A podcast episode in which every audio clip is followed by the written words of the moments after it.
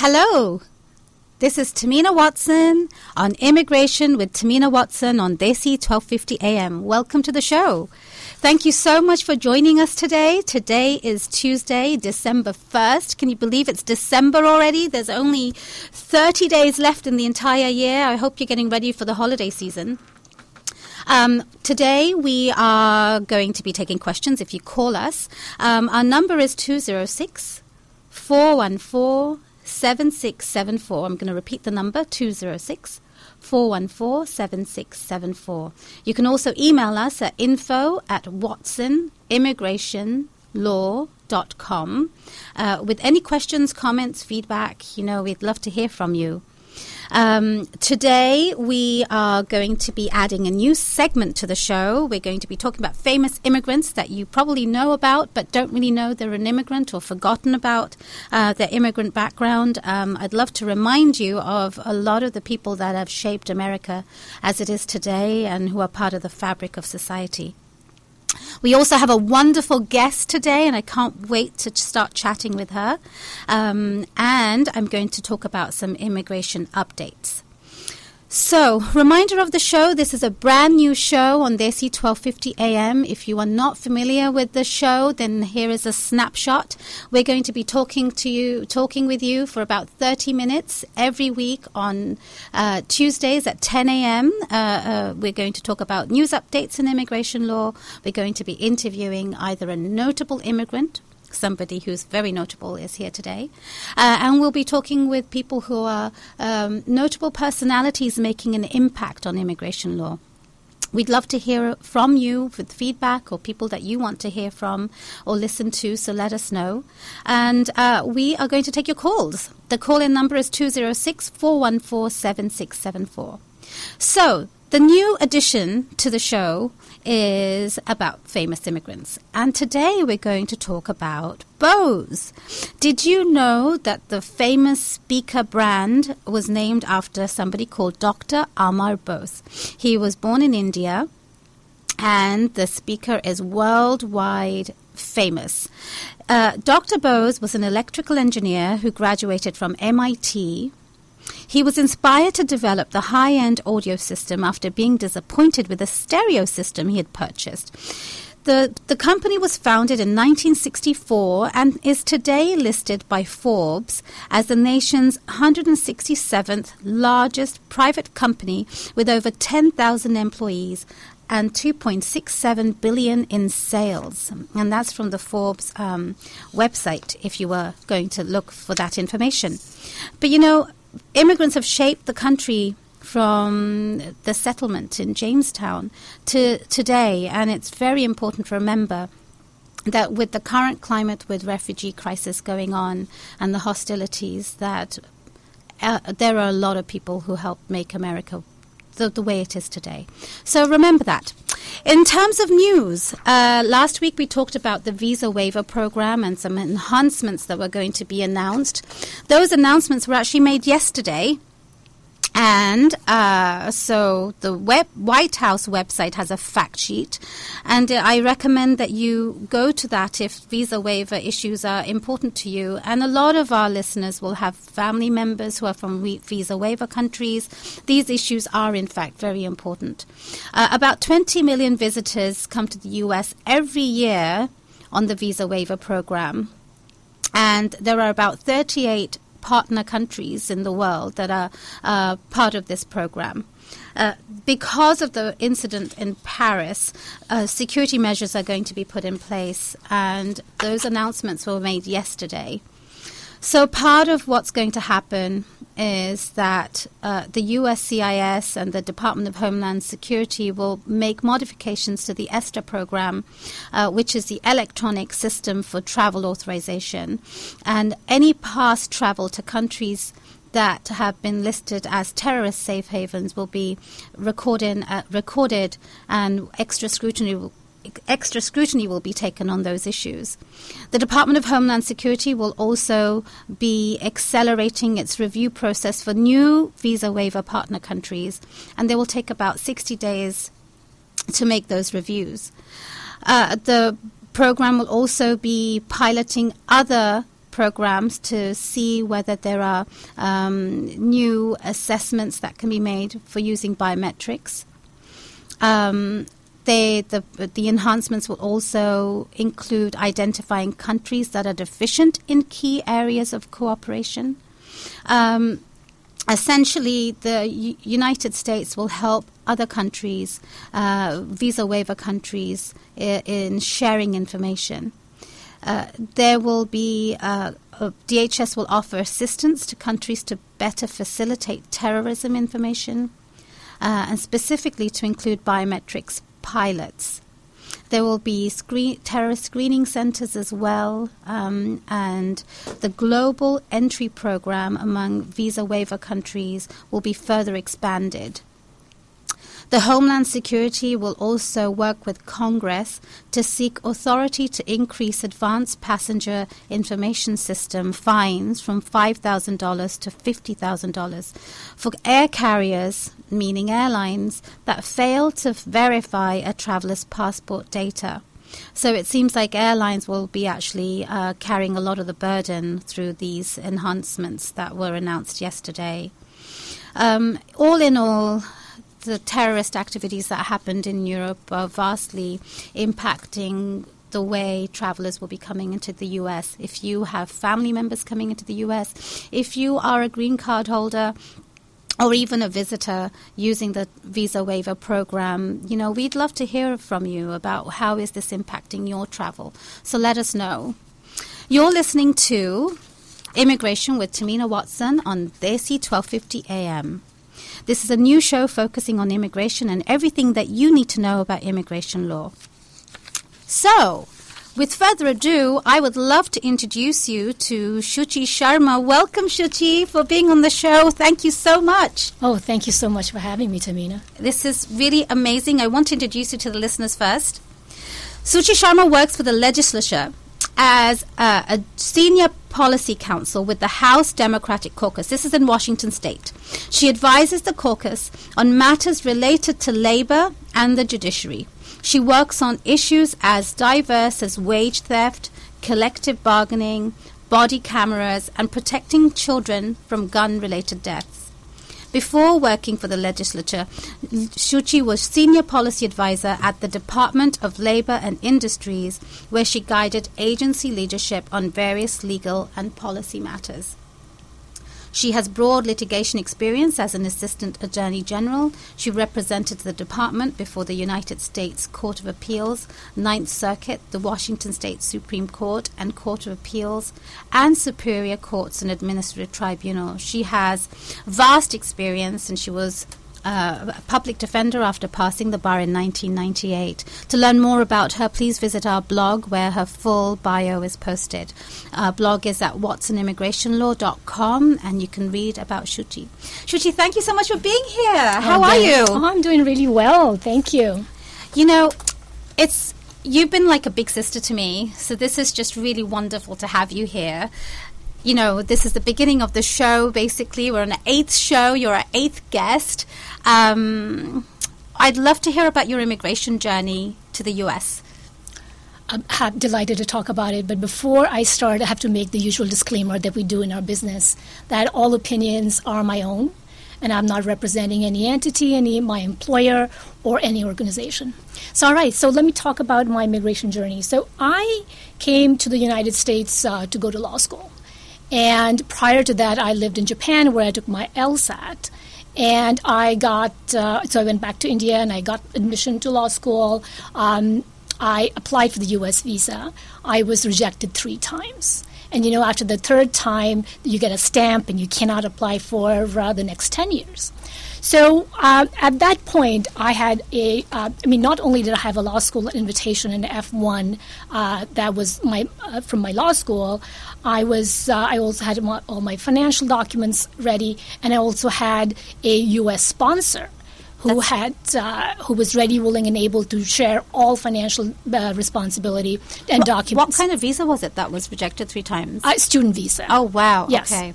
So uh, it was when my U.S. sponsor actually contacted their congressman and senator, did the U, the embassy in Delhi then contact me and, and said that they would be willing to reconsider my application. Wow. So that's how I got my visa. And, you know, I, I don't know how many of our listeners today have been through this experience, but when you apply to uh, the U.S. visa from third world countries, the treatment that you get is very, very different than, say, when I was applying as a tourist to come from Japan. So, uh, I was not even asked a single question, and decisions were made within, I want to say, maybe 15 or 20 seconds. So that was my experience. Wow. Thank you so much for sharing that story because people get disheartened. These are the types of questions I get frequently. And often people think that once you've been rejected, you may not have a, a chance anymore, but you're the proof that you can actually get here and do so much for society. What would you change? Uh, and what would you advise our listeners?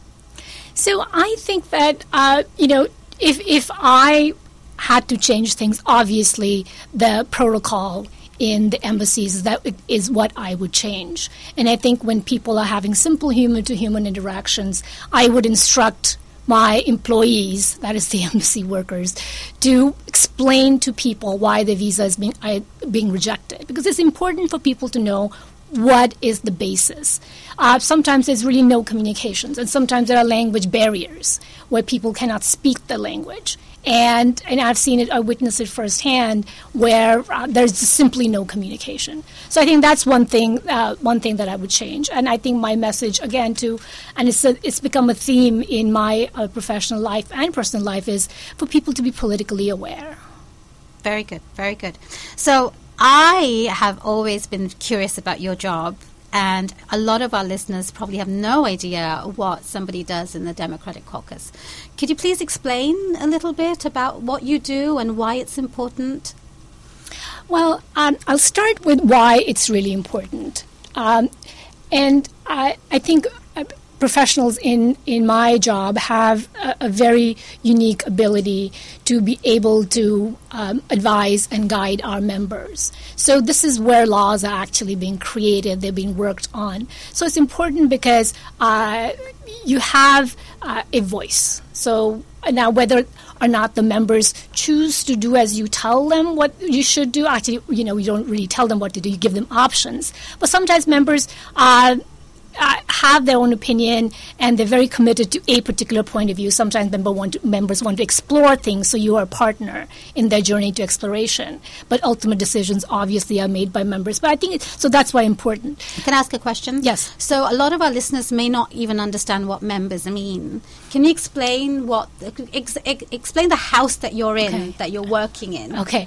So uh, so I work in the House of Representatives. So uh, in the legislature there are two houses, there are two chambers is for the state. For the state, yes. So this is where state laws are made, and uh, the legislature actually comes in, in, and and writes statutes. So, uh, and in many cases, the legislature says, you know, we'll here's the law, and they write their own laws. In many cases, they give powers to different agencies, to the executive branch, to make the laws through rulemaking. So uh, members are elected members. So each one of you listening today, uh, there's a member, uh, there's an elected member in your constituency, depending on where you live, who represents you in the House and a member who represents you in the Senate.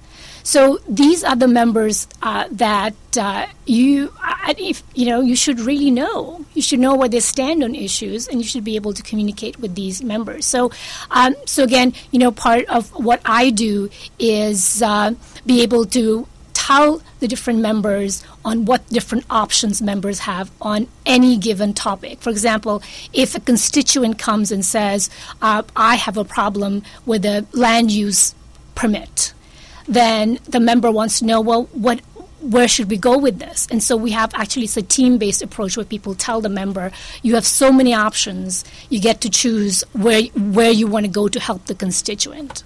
Wow, that's um, very interesting and quite a um, profound role you have. Um, tell us about some of your particular interests.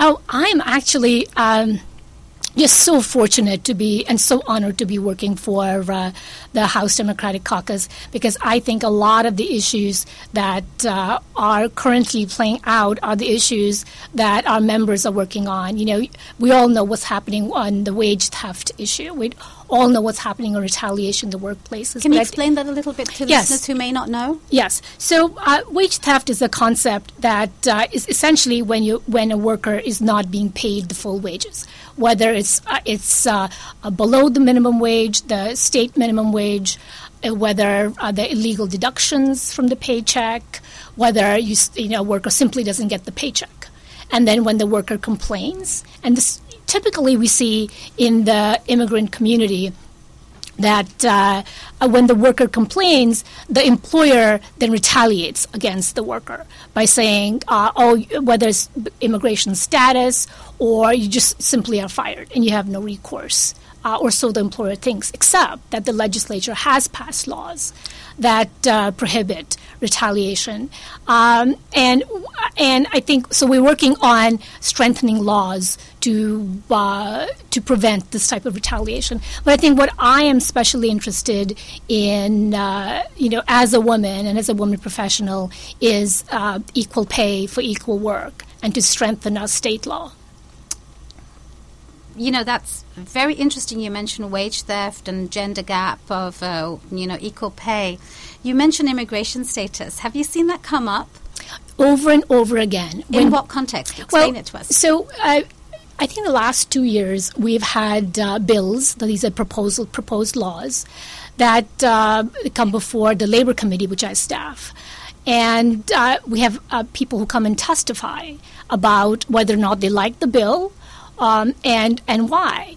So in uh, in a bill for uh, for anti retaliation and and preventing wage theft, we had worker after worker come and say, um, "I was not paid." Or I was paid um, at uh, incalcul- uh, incorrectly calculated piece rate. Uh, we take we talk about low wage workers, and uh, people saying um, I am, am, an undocumented worker, and whenever I complain to my employer that I'm not getting paid the amount that I should be getting paid, I get threatened that uh, that I, you know, I will be deported. So I, it's a very common story, and uh, you know something that has to be shared. Well, thank you so much for looking out for immigrants and immigrants' rights. I mean, it's it's interesting to hear that because I don't think I was completely aware mm-hmm. Of how uh, how much impact you have not on just general public but also undocumented immigrants who generally mm-hmm. wouldn't have any rights.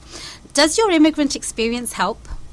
Oh, absolutely. I mean, I think that when uh, it's a way to identify with the challenges and with the problems people have when you come into a new country and you really just know about one person or two people and that's it you know when you live in a country uh, you after a while and i think especially you know me after living here for two decades you start to build sort of structures around yourself and you have safety networks you have safety valves and you have uh, you can rely on a whole bunch of sort of external sources. But when you come in new and you're not empowered, you don't speak the language, you it's very hard to create these kind of structures and these sort of checks and balances around you. And people just live in a very insular way as an insular community um, and never really have a chance, despite paying taxes, to uh, be a part and fabric of society and enjoy the benefits.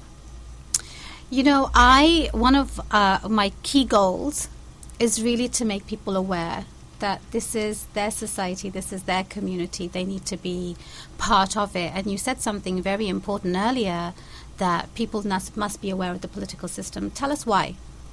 Well, if you're not aware of the political system, then all decisions will be made without your voice. Whether you are a, um, a worker, you are an employer, you're a small business owner, you are a homeowner, you're a property developer, um, you are a low wage worker, you are working in IT and you have a non compete agreement. No matter where you, what you do, if you're not politically aware, then these decisions that will impact your everyday life, they will impact the quality of your life, um, the quality and quantity of your paycheck.